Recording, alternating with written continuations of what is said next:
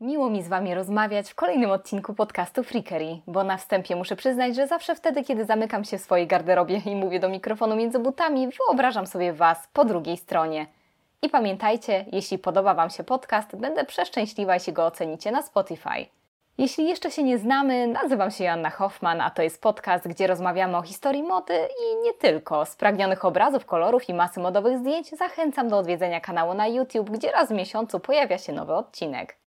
A pomysł na dzisiejszy odcinek wziął się z premiery filmu, który zebrał owację na stojąco na ceremonii otwarcia 76. Festiwalu Filmowego w Cannes. Słusznie czy nie, zdania są bardzo podzielone. Mówimy tu o Kochanicy Króla w reżyserii May Wen. Tym, co film z pewnością zrobił, było zdmuchnięcie kurzu z kobiety ważnej dla XVIII-wiecznej Francji, ale nie tylko Jeanne du Barry. W tym odcinku opowiemy sobie o miłości mod do przepychu, ale też naszej, do filmów kostiumowych. Jeśli chcecie dowiedzieć się, co z tym wszystkim wspólnego ma jeden z największych diamentowych przekrętów i odcięta głowa Marii Antoniny, o tym już za chwilę.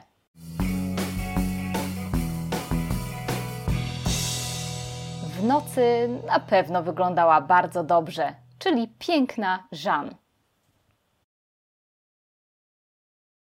1722 roku na króla koronowano Ludwika XV. Dokładnie 300 lat później Wersal zorganizował wystawę, która w dużej mierze mówiła o życiu osobistym następcy króla Słońce.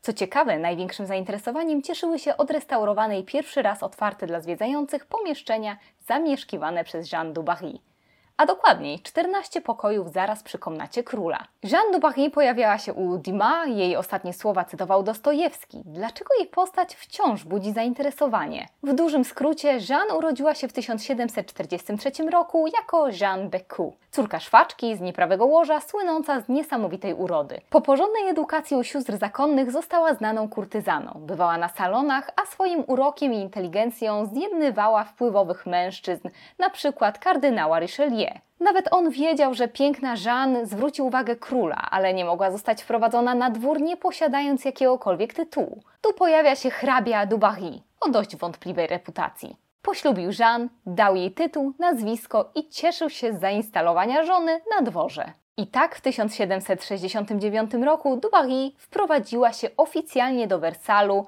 i zauroczonego króla, wywołując ogromny skandal. Historia zapamiętała ją jako ostatnią metresę tytularną 33 lata starszego od niej Ludwika XV.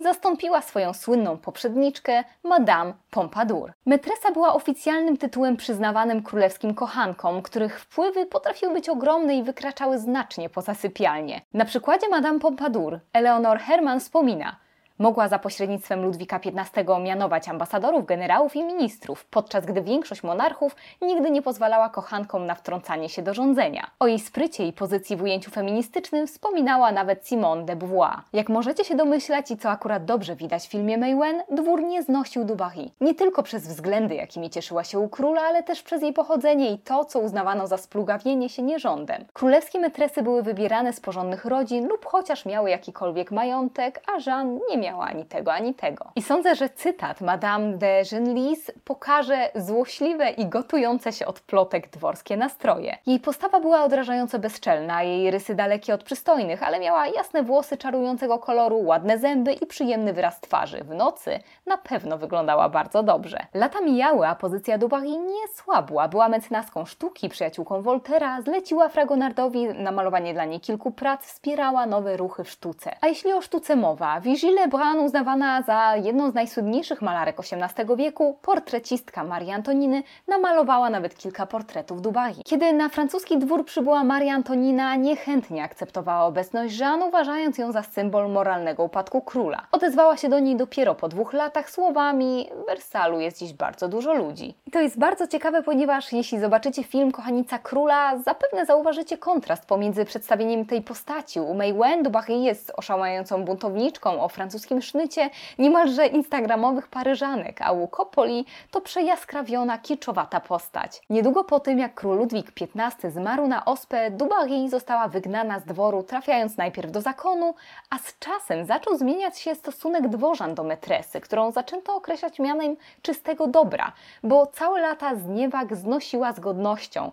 I cóż, teraz Maria Antonina była nowym wrogiem. Po śmierci Ludwika XV los Dubarry splótł się z rodziną królewską francuską po raz ostatni w 1793 roku, kiedy dwa miesiące po egzekucji Marii Antoniny sama trafiła na gilotynę. Jej ostatnie słowa po wzniesieniu oczu ku niebu brzmiały podobno: Panie Kacie, proszę zaczekać jeszcze momenci. I teraz wybaczcie odejście od tematu, ale jak jesteśmy przy egzekucjach, aż prosi się o makabryczną ciekawostkę. Otóż po tym, jak wściekły tłum pozwolił zabrać ciało Marii Antoniny na cmentarz, grabarze postanowili odpocząć w pobliżu zwłok królowej. Z sytuacji skorzystała rzeźbiarka Marie Grossholz, wykonując maskę pośmiertną z wosku, bazując na odciętej głowie królowej. Ta rzeźbiarka została później Madame Tussaud. Innymi słowy, Madame Tussaud była zmuszona udowodnić swoją wierność wobec rewolucji, wykonując maski pośmiertne straconych szlachciców i jej byłych pracodawców, czyli króla i królowej.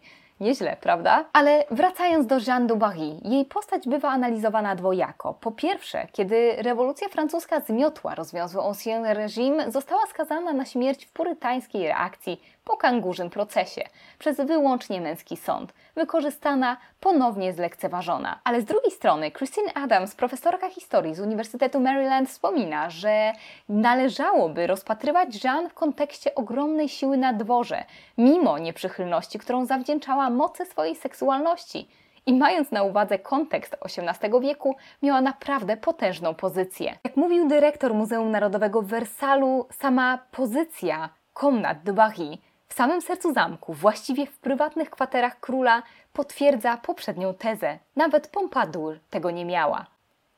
Królestwo za suknię. Przejdźmy teraz do mody, bo Jeanne kochała przepych. Widać to nawet po złotych zdobieniach w jej komnatach, co było rzadkością. Francuska moda XVIII wieku przechodziła ogromne zmiany. Zobaczcie dwa bieguny. Za czasów Ludwika XV niesamowity rozmach, pod koniec wieku znaczne uproszczenie – Mamy nawet cytat z 1782 roku, mianowicie królowa i wszyscy dookoła noszą białe lniane halki i koszule nocne przez cały dzień. Halka zastąpiła suknię w stylu angielskim, ta z kolei zastąpiła robe de la Levantine, która wcześniej zajęła miejsce sukni w stylu polskim.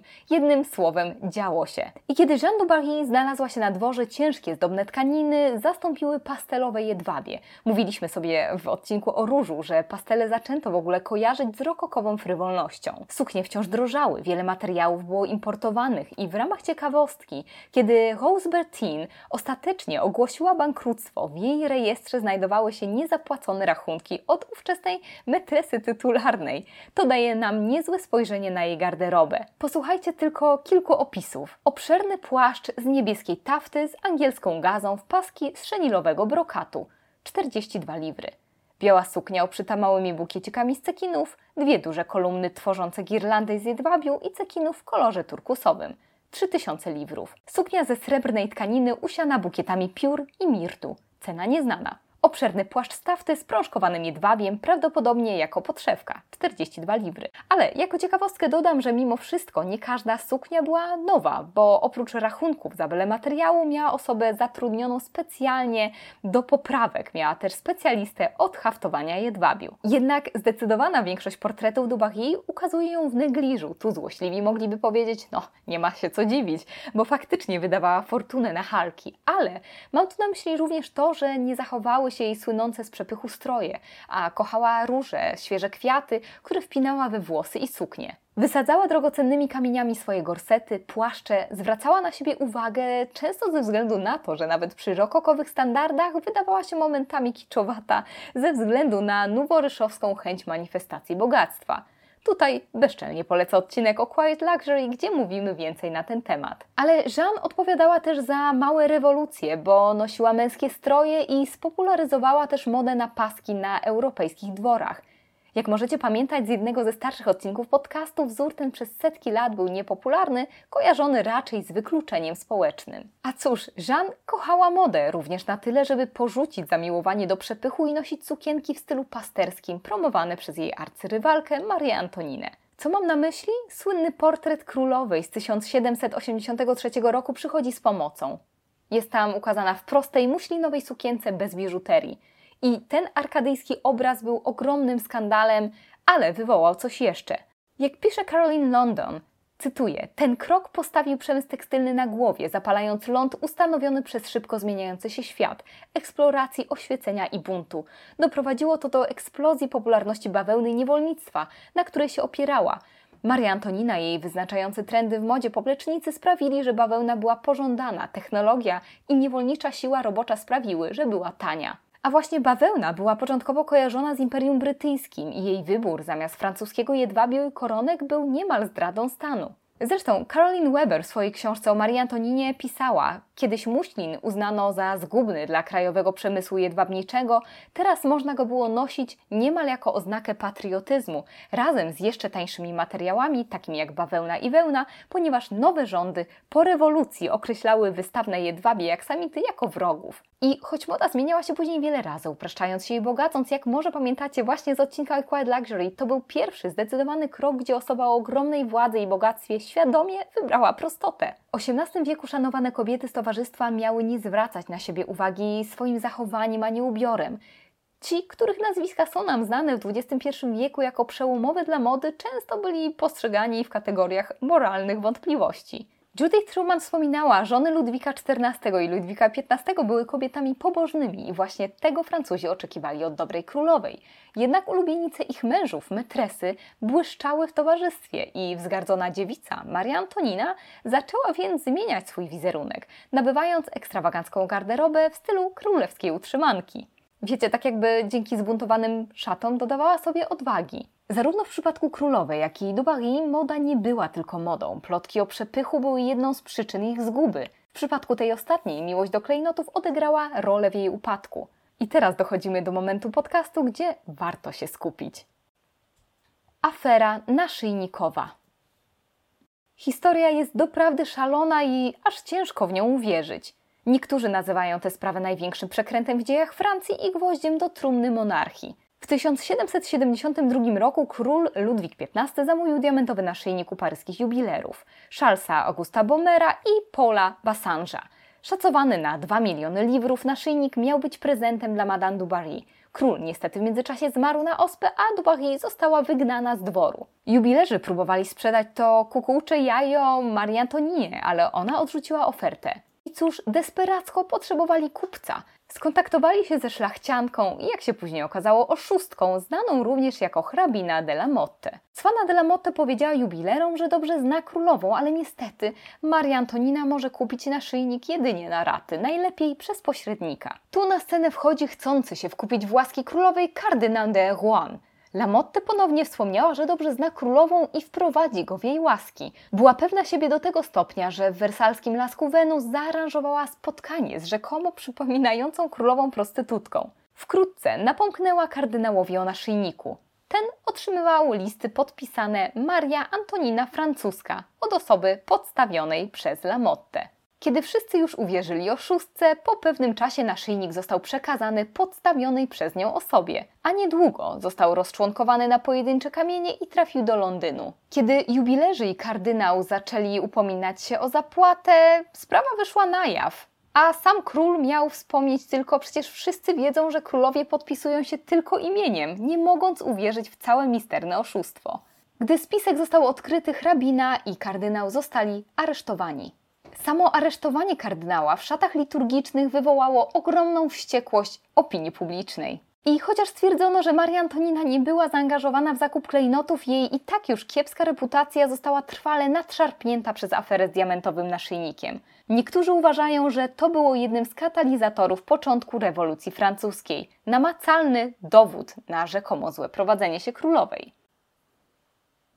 Efekt Bridgertonów i jak to ostatnio często bywa, dochodzimy do około social mediowych tematów. Social mediowe tendencje wydają się równie szybko pojawiać, jak i obumierać. Trwają tygodnie, miesiące, a pandemia prawdopodobnie jeszcze wszystko przyspieszyła, pobudziła mikrotrendy, a może nawet nie, bo to często tak bardzo niszowe tematy. Skoro wszystko jest modne, wszystko ma swoich odbiorców, tak mówi przecież nieomylny algorytm, bardzo łatwo mieć wrażenie nieustannego bombardowania trendami właśnie, bo dawno temu zniknęły nieomylne monolity, to przedziwne uczucie w kontekście mody, ta świadomość ile mikroświatów gdzieś tam jest i ma się dobrze. I za każdym razem w ostatnich odcinkach mówimy sobie o potrzebie ucieczki od świata, który no, ostatnio naprawdę mocno dał wszystkim w kość.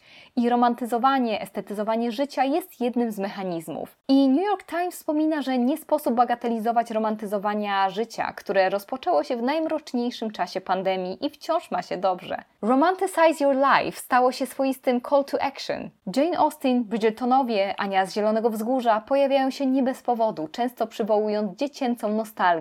Miliony twórców radzą, jak patrzeć na najbardziej codzienne i często nudne zadania z nutą mindfulness.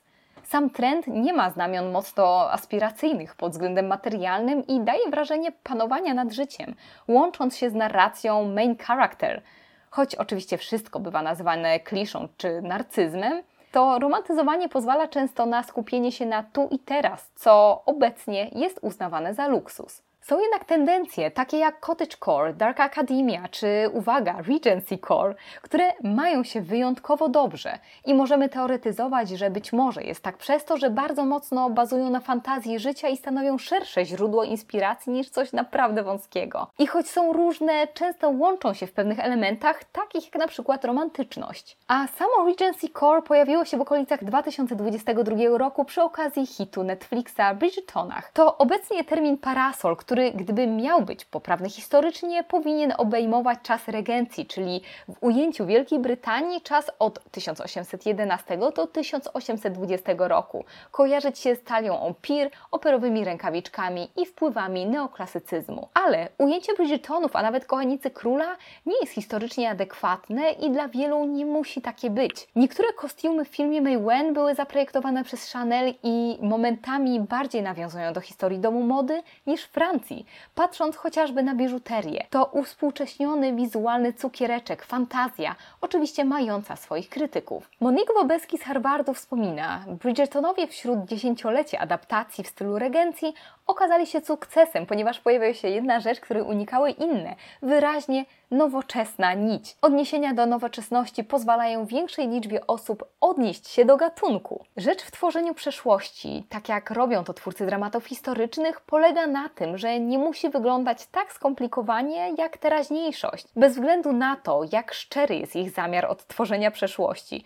Możemy czytać przeszłość lub oglądać ją na ekranie, ale nie musimy wtedy tak naprawdę doświadczyć tego, jak była złożona i trudna. To może być pewnym pocieszeniem dla widzów, bo tak naprawdę ich życie jest wystarczająco skomplikowane. Oczywiście dla innych to zwykła ignorancja. A tendencje, takie jak na przykład Regency Core, są kolejną idylliczną fantazją, która w ujęciu mody zapewnia błogą odskocznię i nieświadomość tego, jak było naprawdę. I dr Pamela Rutledge z Media Psychology Research Center wspomina, dramaty historyczne mają kilka atrakcyjnych cech koncentrują się na estetyce epoki. Nawet jeśli twórcy serialu próbują dodać realizmu, nigdy nie jest to tak złożone, jak byłoby w prawdziwym życiu. Skupiamy się na postaciach, kostiumy tworzą poczucie nostalgii i romantyczną wizję innych czasów. Historie z epoki są jak symulator lotu na życie, poprzez uniwersalne tematy miłości, zdrady, odkupienia, niewinności, sprawiedliwości, poświęcenia czy przemiany. Regency Core Infantylizuje się rokoko, zwane czasami pompadour, też przez jednoznaczne skojarzenia z kobiecością. Mówiliśmy sobie o tym przy okazji różu. I w źródłach znajdziecie bardzo ciekawy wykład doktora Agnieszki Rosales Rodriguez, która mówi o negatywnych skojarzeniach z rokoko aż do XIX wieku. Mówiono, że to reżim halek, słodki, niepoważny i uważa się, że rokoko było podporządkowane pragnieniom kobiet, a nawet było w przebraniu superkobiecości i pełniło rolę ukrytej siły. Wraca nas to do rozważań o sprawczości, mimo stereotypów przy okazji odcinka o Barbie, prawda? No i dalej, odnośnie współistniejących trendów, mówiliśmy o Quiet Luxury, ale z drugiej strony letni Harper's Bazaar z tego roku donosi, że zachwyty nad filmami kostiumowymi przekładają się na hiperkobiecy rozmach, jak z Rokoko. Na popularności w wyszukiwarkach zyskują przymiotniki takie jak dramatyczny czy teatralny. Wiele inspiracji ma bezwstydnie kobiecą estetykę. Historie zawierają romantyzm, którego zdaniem zdaniem wielu brakuje w dzisiejszej rzeczywistości. I historyczka Kimberly Chrisman Campbell wspomina, że to wszystko jest wciąż reakcją na pandemię. Cytuję: Widzieliśmy podobne zainteresowanie stylami inspirowanymi XVIII wiekiem w latach 80., kolejnej maksymalistycznej epoce mody. Kilka przykładów z wybiegów? Proszę bardzo. Dior spogląda w stronę Katarzyny Medycejskiej, postaci, która miała symbolizować związek pomiędzy kobietami a władzą. Richard Quinn Używa halek, krynolin czy innych bieliźnianych nawiązań, żeby zahaczyć o XVIII wiek. Na czerwonym dywanie Billie Eilish, Cardi B, Jennifer Lopez pojawiają się w rękawiczkach operowych. No i zawsze oczywiście Vivienne Westwood, która czerpała garściami z rokoko, a jej gorset z obrazem Fragonarda jest kolekcjonerskim kąskiem. A właśnie, zyskujące na popularności gorsety. Teraz nie jako waist training od Kim Kardashian, tylko jako element garderoby, noszony z wyboru, widoczny, współcześnie stereotypowo kojarzący się ze zniewoleniem, jest kolejnym elementem wyzwalającego pisania tożsamości na własnych zasadach. I myślę, że fajnym cytatem na koniec będzie ten od Amber Bouchard, mianowicie trudno udawać quiet luxury bez dostępu do funduszy podczas gdy trendy teatralne i Regency Core mogą być bardziej zabawne, frywolne i łatwe do zinterpretowania w domu. Pomyśl nawet o klubowej estetyce dzieciaków New Romantics, stylizacje, które wymagały bogactwa wyobraźni, a nie portfela. To cóż, wygląda na to, że to tyle w tym odcinku podcastu Freakery. Jeśli przypadł Wam do gustu, będzie mi przemiło, jeśli go ocenicie. Dobrze było podjąć Was wirtualną herbatą. Jak zawsze jestem ciekawa Waszych opinii. Miejcie się wspaniale i do usłyszenia lub zobaczenia w kolejnym odcinku.